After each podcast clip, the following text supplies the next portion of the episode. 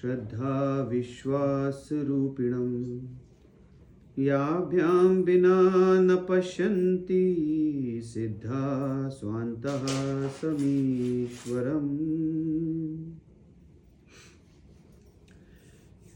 श्री रामचरित मानस एक बहुत ही पावरफुल ग्रंथ है, जिसको हम लोग सालों से पढ़ते आ रहे हैं, सुनते आ रहे हैं और तरह तरह के वीडियोस के थ्रू देखते आ रहे हैं।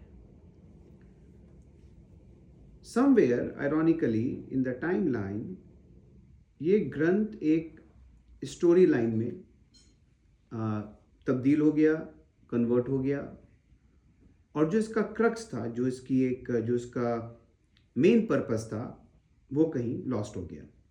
और स्टोरी लाइन चूँकि बहुत ही इंगेजिंग है बहुत ही इंटरेस्टिंग है तो अमूमन जो है, हम लोग उसके आगे सोच ही नहीं पाए। बहुत बढ़िया स्टोरी लाइन है। वेल रिटर्न स्क्रिप्ट एक राजा है, तीन रानियाँ हैं, चार राजकुमार हैं। राजकुमारों की शादी होती है, फिर उसमें से दो लोगों को माता सीता के साथ वनवास जाना पड़ता है, फिर माता सीता का हरण होता है and so on so forth और उसी में हम लोगों को मज़ा आने लगा। बट जो मेन पर्पस था इस ग्रंथ का that was how to enable a human being getting connected to supreme power अब उस सुप्रीम पावर को हम लोग आत्मा कह लें, परमात्मा कह लें, भगवान कह लें डिविनिटी कह लें, किसी भी नाम से हम उस चीज़ को रेफर कर सकते हैं। But the purpose was how to raise our consciousness ताकि जो हमारी लाइफ है, वो जो पशु योनि है, उससे थोड़ी बेटर हो। अगर हम अपनी लाइफ को पशु योनि से कंपेयर करें तो बहुत ज़्यादा डिफरेंसेस हम नहीं पाएँगे। एक जानवर है, सुबह उठता है फ़ूड हंटिंग के लिए जाता है, अपना शिकार पकड़ के लाता है, खुद खाता है, बच्चों को खिलाता है, परिवार को खाता, खिलाता है, एक रिप्रोडक्शन के प्रोसेस में इन्वॉल्व होता है।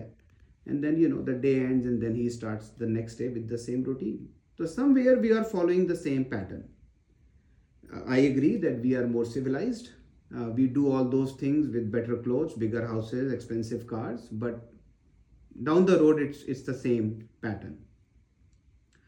तो भगवान श्री रामचरित मानस ये कहता है कि भाई आप लोगों को इतनी योनियों के बाद एक मनुष्य की योनि मिली है तो चॉइस आपकी है कि या तो आप इस योनि को पशु योनि की तरह eat drink and be merry इस कंसेप्ट पे रह करके निकाल दो फिर पता नहीं दोबारा कितनी चौरासी, पचासी, हज़ारों लाख योनियों के बाद फिर शायद कभी नंबर मिले तो मिले। और या फिर you have an opportunity to raise your consciousness by following the principles of Shri Ramcharit Manas तो जो प्रॉमिस है श्री रामचरित मानस का, वो बहुत ही स्पष्ट और बहुत ही क्लियर है, जो एक चौपाई है, मेरे को बहुत अच्छी लगती है। इसमें कहते हैं कि जो ये कथ ही स्नेह समेता कहीं यही सुनी यही समुझ सचेता। हुई यही राम चरण अनुरागी, कलिमल रहित सुमंगल भागी। ये एक चौपाई है जिसको हम लोग कई बार जिन लोगों ने रामायण पढ़ी होगी, घरों में पता नहीं कितनी बार पढ़ करके हम आगे निकल गए होंगे, लेकिन बात वही है कि हमने सोचने की कोशिश नहीं करी कि इतना एक स्ट्रॉन्ग कन्विक्शन एक आपको दिया जा रहा है, एक प्रॉमिस दिया जा रहा है। कि जो इस कथा को स्नेह के साथ कहेगा और सुनेगा तो अब क्वेश्चन ये आता है कि भाई स्नेह के साथ क्यों? हम कहीं भी जाएँ, रामायण चल रही है जा करके सुन करके अपने घर चले जाएँ। तो स्नेह के साथ सुनना ज़रूरी क्यों है? मार्क माई वर्ड्स ये जो ये जो हम वर्कशॉप करने की कोशिश कर रहे हैं, ये ऐसे ही होगी है एक एक एक एक चौपाई के ऊपर फोकस किया जाएगा, उसके रियल अर्थ को समझा जाएगा। तो इसमें कोई भी आपको बहुत ज़्यादा क्या कहते हैं, रस वाली इसमें बात नहीं है। We will be dissecting so many principles so many characters so many episodes of Shri Ramcharit Manas just to kind of figure out कि उसका एक्चुअल पर्पस क्या है। तो एनीवेज तो इस कथा को स्नेह के साथ क्यों सुनना है? क्योंकि स्नेह में डाउट नहीं होता। स्नेह में डेडिकेशन होता है। अगर आप किसी के साथ स्नेह रखते हो तो एक डेडिकेशन है, उसमें डाउट नहीं है। जैसे एक एग्जांपल लेता हूँ, अभी हम लोग उस दिन बात कर रहे थे ममता और अनुपम के साथ कि एक बच्चा है, मान लीजिए वो इंजीनियर बनना चाहता है। तो उसको बताया गया कि भाई अगर आपको इंजीनियर बनना है तो मैथमेटिक्स एक ऐसा सब्जेक्ट है जिस पर आपकी मास्टरी होनी बहुत ज़रूरी है। इस सब्जेक्ट के बिना आप इंजीनियर नहीं बन सकते आप। तो अब उस बच्चे के मन में एक डेडिकेशन आ गया, एक कन्विक्शन आ गया कि अगर मेरा एंड गोल इंजीनियर बनना है तो इस सब्जेक्ट से मैं जी नहीं चुरा सकता। इस सब्जेक्ट पे मुझे अपना कमांड करना ही पड़ेगा।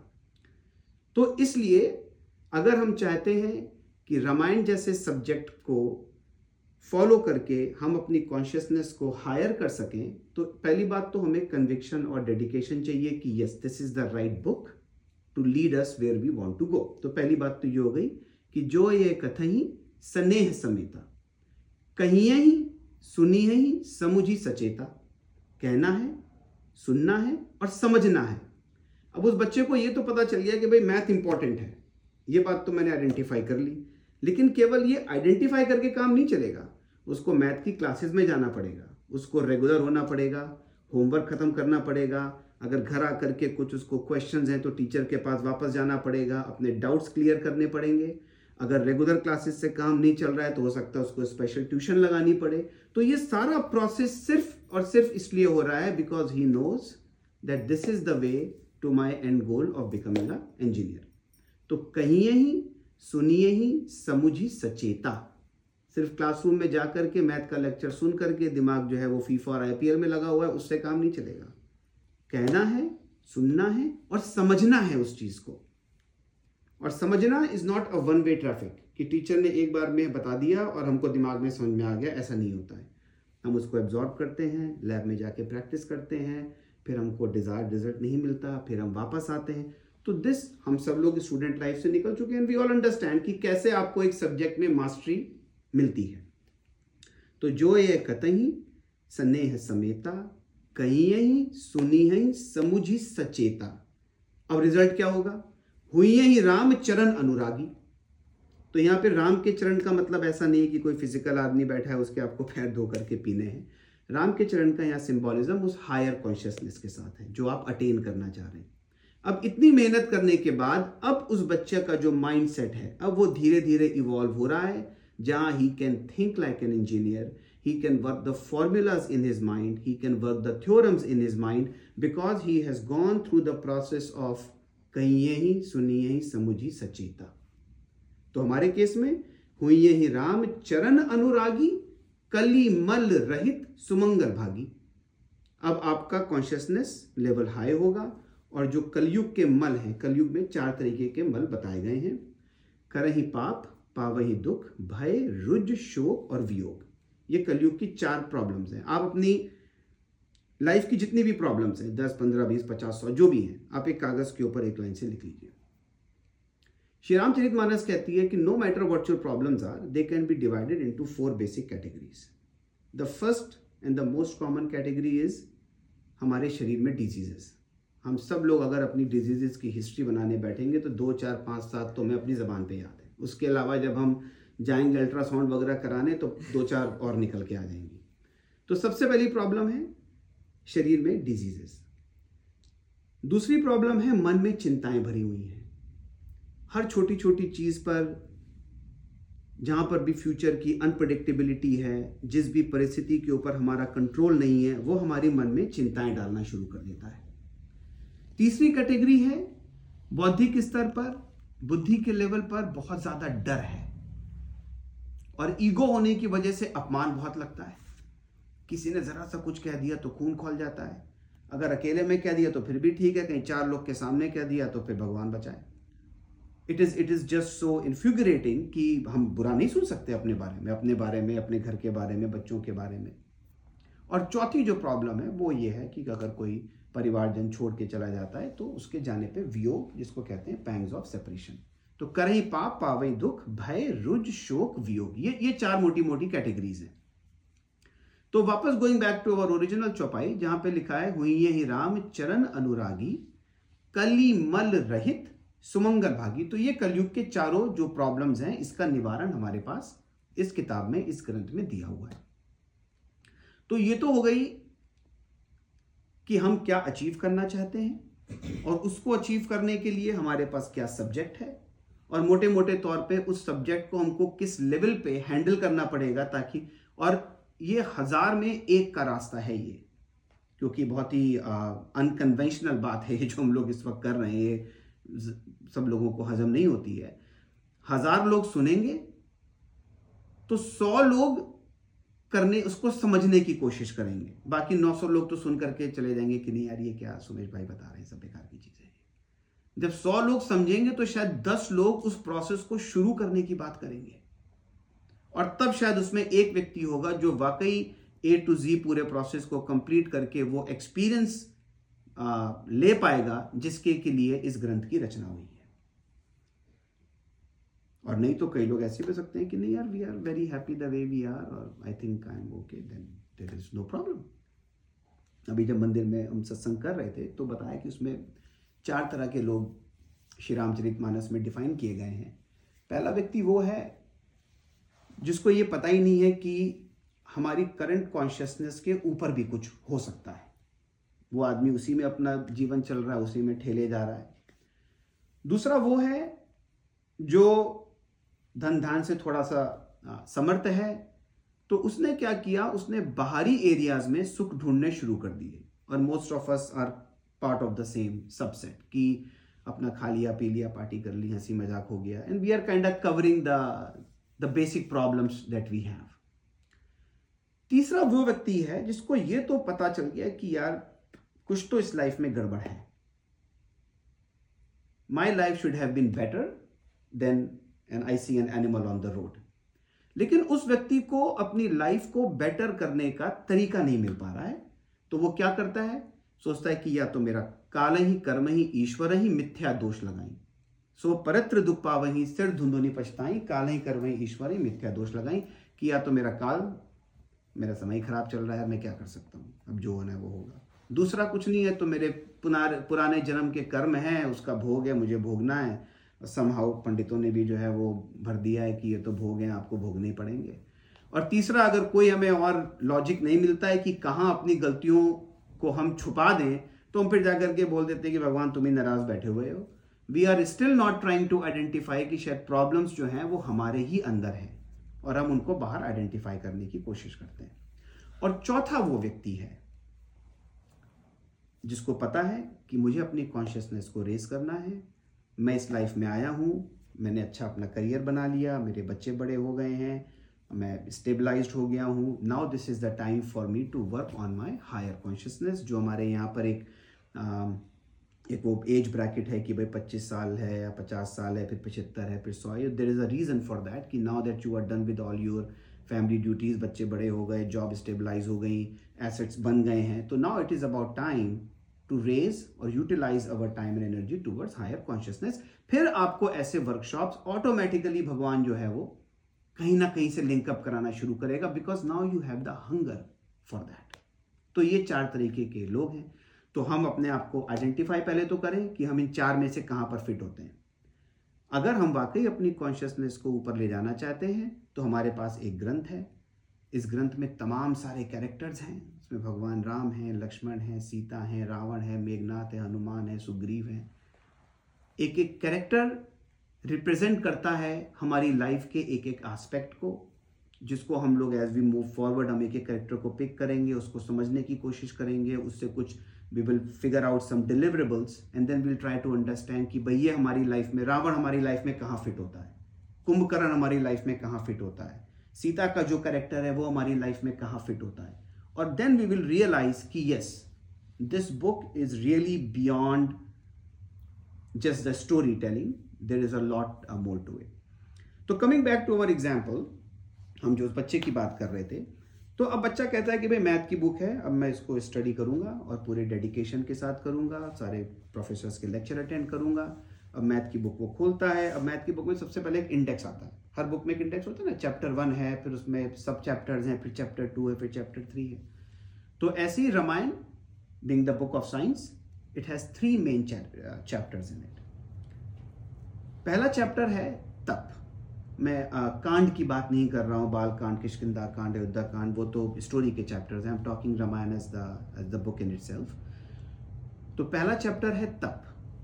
जो तप का चैप्टर है उसमें हम लोग समझेंगे कि बॉडी के लेवल पर अपनी बॉडी को डिज़ीज़ फ्री कैसे बनाया जाए। रामायण में कुछ आइडियल डाइटरी प्लान्स दिए गए हैं। हम उनको समझने की कोशिश करेंगे जिनको फॉलो करके our bodies can become disease free हम कितना कर पाए, कितना नहीं कर पाए, वो एक डिफरेंट टॉपिक है. At least we can learn the right thing and then we can start practising toward it second chapter बहुत इंपॉर्टेंट है, वो है सेवा का चैप्टर हमें 24 घंटे मिले हैं. 24 घंटे अपना और अपने परिवार का उल्लू सीधा करने में लगे रहते सुबह जब आँख खुलती है पाँच बजे, छह बजे, आठ बजे, तब से लेकर के जब तक रात को नौ बजे, दस बजे हम सो नहीं जाते हैं, पूरे टाइम सिर्फ़ एक ही थॉट चलता है कि मैं अपने लिए क्या कर लूँ, या मैं अपने परिवार के लिए क्या कर लूँ, या मैं अपने समाज के लिए क्या कर लूँ। सेवा का कंसेप्ट है कि 24 घंटे में भाई 23 घंटे अपने बारे में सोच लो यार। एक घंटा कोई ऐसा काम करो जो किसी को पता ना चले कि आपने कर दिया है। निस्वार्थ सेवा। लेकिन हमें नाम की इतनी ज़्यादा अंदर से एक क्या कहते हैं, क्वेंच है कि नाम होना चाहिए। पता नहीं आप लोग को याद हो कि नहीं, मैं इंडिया मुझे याद है धर्मशालाएँ होती थी तो पंखे लगे रहते थे ऊपर। तो पंखों पे लोग लिखते थे कि फलाने ने फलाने की स्मृति में ये पंखा दान किया। अगर वो बरामदे में धर्मशाला में एक चौकी या बेंच पड़ी है तो उसमें भी जो है वो बेंच छोटी है लेकिन जो फॉन्ट है वो बहुत बड़ा बड़ा यूज़ किया that is how hungry we are about our name to be out there तो भगवान कहते हैं कि भाई तुम ये काम तेईस घंटे में कर लो यार कोई मना नहीं कर रहा। तेईस घंटे में आप पंखे पे अपना नहीं अपने पूरे खानदान का नाम लिख दो नो बडी केयर्स लेकिन एक घंटा ऐसा निकालो कि जहाँ पर दाएँ हाथ को पता ना चले कि बाएँ हाथ ने क्या दिया है। अभी तो जब वो स्टेज से अनाउंस होता है कि गुप्त दान इतने का दिया गया तो हम कोनी मार के बगल वाले को किसी तरह बताने की कोशिश करते हैं कि गुप्त दान जो है वो मैंने दिया हुआ है। That's that's absolutely right that's how we are let's accept it तो हम कहते हैं कि भाई 24 घंटे आपके हैं तेईस घंटे आपके हैं, एक घंटा ऐसी सेवा में निकाल दो। और वो सेवा इतनी सीक्रेट हो जाए कि दाएँ हाथ को पता ना चले कि बाएँ ने क्या किया। मैंने उस दिन पीछे किसी को एग्ज़ाम्पल दिया था कि एक अंकल जी थे हमारे जब पापा के टाइम पे तो उनको समझ में नहीं आया कि मैं कैसे सेवा करूँ, क्या करूँ। तो वो टारगेट और वॉलमार्ट चले जाते थे। और जितनी भी पार्किंग लॉट में वो शॉपिंग कार्ड्स पड़ी हुई हैं, वो ला ला करके जो है उनके एरियाज़ में वो डाल देते थे। वो कहते थे कि भाई, मैं भी ये सेवा कर सकता हूँ। और वो करते रहते थे। किसी को पता नहीं कि वो कहाँ है, वो एक घंटे के लिए घर से गायब हो जाते थे। तो we can find those areas we can discuss about it हम और इसको डिटेल में समझ सकते हैं। और सेवा में दूसरा एक बहुत इंपॉर्टेंट है and this will be this can be the breaking point of lot of people वो है टाइदिंग टाइदिंग को अलग अलग धर्मों में अलग अलग नाम से बोला गया है। जैसे उसको हम कुरान में कहते हैं जक़ात बाइबल में कहते हैं टाइदिंग गुरु ग्रंथ साहिब में कहते हैं दसवंत, श्री रामचरित में मानस में कहते हैं दशांश। पर्पज ये है कि आपको, आप जो पैसे कमा करके लाते हैं अपने घर में, जिन साधनों की वजह से आप वो पैसे कमा रहे हो, आपकी दस इंद्रियाँ हैं, पाँच ज्ञान इंद्रिय हैं, पाँच कर्म इंद्रियाँ हैं, आप इन इंद्रियों को यूज़ करके you are earning money for your livelihood तो जब दस इंद्रियों से आप सुख का साधन इकट्ठा करने की कोशिश कर रहे हो तो दस में से एक कम से कम जो है वो निस्वार्थ भाव से भगवान की सेवा में जाना चाहिए। दस है तो दस का एक, यानी कि ten percent hence the world दशांश या दसबंद बाइबल में टाइदिंग और कुरान में जक़ात। हम और फिर बाद में कभी फिर और डिटेल में चर्चा करेंगे कि दशांश का क्या कॉन्सेप्ट है, कैसे निकालना चाहिए, कहाँ देना चाहिए। तो ये हो गई सेकेंड चैप्टर ऑफ़ सेवा। समय से सेवा और पैसे से सेवा। तीसरा and the most important that I feel is सुमिरन। सुमिरन का मतलब यहाँ पर भजन से नहीं है, सुमिरन का मतलब यहाँ कीर्तन से नहीं है, झांझ करताल बजाने से नहीं है, आरतियाँ करने से नहीं है। दो, Ramcharit Manas is not against कर्मकांड please don't take me wrong मैं किसी भी कर्मकांड को चैलेंज नहीं कर रहा हूँ। बट रामचरित मानस का ये मानना है कि आप कर्मकांड करते रहिए। आपको आरती करनी है, आपको सुबह शाम के दिए जलाने हैं, आपको तीर्थ यात्रा करनी है, आप वो सारे काम करिए आप। कोई मनाही नहीं है। लेकिन इन तीन चैप्टर्स को, तप को, सेवा को और सुमिरन को ऐड कर दीजिए उसके साथ। जैसे वो बच्चा है। अगर वो फोकस करता रहे कि मेरे पास इंग्लिश भी है, मेरे पास सिविक्स भी है, मेरे पास ज्योग्राफी भी है, मेरे पास मॉरल साइंस भी है, उसका एजेंडा पूरा नहीं होगा। He has to still focus on the core subject and he keep on paying attention to the other subjects also हम ये नहीं कर सकते कि यार इसको छोड़ के हम वही कर लें, शायद उसी से हम इंजीनियर बन जाए, ऐसा नहीं हो सकता। तो अगर कॉन्शियसनेस रेस करनी है, अगर वाकई उस डिविनिटी का आपको टेस्ट लेना है, अगर आपको उस लेवल तक अपने आप को ले करके जाना है तो कर्मकांड के ऊपर से आपको ये तो पहले एक्सेप्ट करना पड़ेगा कि that is not the way to take us there it is good we do it we feel happy when we are doing it and we should keep on doing it तो ये हो गई सुमिरन की साधना। सुमिरन की साधना का मतलब यहाँ पर मेडिटेशन से है। अभी हम लोगों ने पंद्रह मिनट की सिटिंग करी।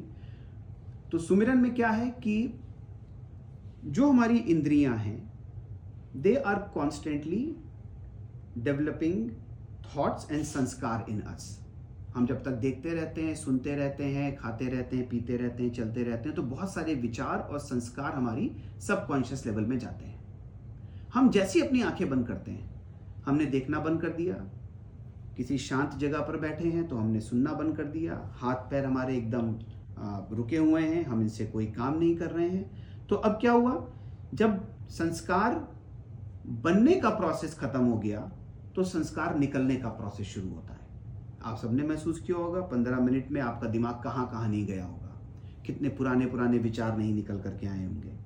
आप बहुत कोशिश करते हैं कि मैं फोकस करूँ, लेकिन थोड़ी देर के बाद दिमाग जो है वो फिर दाएँ बाएँ हो जाता है। और जब दाएँ बाएँ होकर के वापस आता है, तब आपको पता चलता है कि दिमाग तो है, कहीं भाग गया था मेरा। तो ये जो भागना है, ये भाग करके जा कहाँ रहा है? जैसे नदी ऊपर से निकलती है एंड में जाकर के उसको ओशन में मिलना है। तो ऐसे ही हमारा दिमाग जाएगा कहाँ भाग करके? वहीं तक तो जाएगा जहाँ तक ये आप सोच सकते हो, यहाँ बैठे हो यूएसए इंडिया थोड़ा और आगे चले गए, इसके आगे कहीं नहीं जा सकता। जब भागता है तो फिर वो जाता है प्रभु के क्षेत्र में। एक हमारी कॉन्शियसनेस है कॉन्शियस के नीचे सब कॉन्शियसनेस है और सब कॉन्शियस के नीचे सुपर कॉन्शियसनेस है। Subconscious is the level where all the sanskar and विचार्स are when you go down, you stay here, and then before you realize, you are already further below. जब वहाँ से वापस आते हो तो आपको याद आता है कि अरे, दिमाग तो कहीं और चला गया था। और हम कहते हैं कि मेडिटेशन में अगर दिमाग की टेंडेंसी भागने की है तो let's capitalise on that tendency आँख बंद करके बैठे, दिमाग भाग रहा है, उसको आप भागने दें। पंद्रह मिनट कम से कम एक बार ज़रूर बैठें। दिन में कोशिश करें कि तीन बार हो जाए। पाँच पाँच, छः छः घंटे के गैप पर सुबह उठ करके हो सकता है, शाम को ऑफ़िस से आने के बाद हो सकता है, दोपहर में अगर कहीं पंद्रह मिनट का समय मिले तो हो सकता है। तो ये तीन साधनाएँ हैं जो इस ग्रंथ में बताई गई हैं। तप, सेवा और सुमिरन। As we progress in our workshops we can discuss in detail तो ये एक सिनॉप्सिस है और लाइक आई सेड कि एक बार हम इस प्रोसेस को शुरू करेंगे तो just like any new subject challenges होंगे। उन चैलेंजेस को फेस करने का तरीका क्या है? कहिए ही सुनिए ही, समझी सचेता। कहते रहें, सुनते रहें, आपस में डिस्कशन करते रहें। हो सके तो you know not every week हफ़्ते में दो बार मिलें अपने अपने एक्सपीरियंसेस शेयर करें कि हाँ भाई, मैंने पिछली बार तीन दिन में मेडिटेशन करने बैठा, मेरे को ये एक्सपीरियंस हुआ, ऐसा हुआ। फिर हम कहीं ना कहीं, जो रामायण के थ्रू डायट्री प्लान है, उसको हम डिस्कस करेंगे। ऐसी हम फिर सेवा के बारे में डिस्कस करेंगे and then it will take time we are trying to reset our life जो हमने इतने सालों तक, चालीस साल तक निकाली हुई है, पचास साल तक निकाली है we are trying to find a different direction it will take time it will take patience it will need support from everybody but eventually ये पॉसिबल है कि हुई है ही राम, चरण अनुरागी कली मल रहित, सुमंगल भागी। बोल गुरुदेव, भगवान की जय। किसी का कोई क्वेश्चन हो, कुछ और आगे बातचीत करनी हो तो प्लीज़ डू ब्रिंग फॉरवर्ड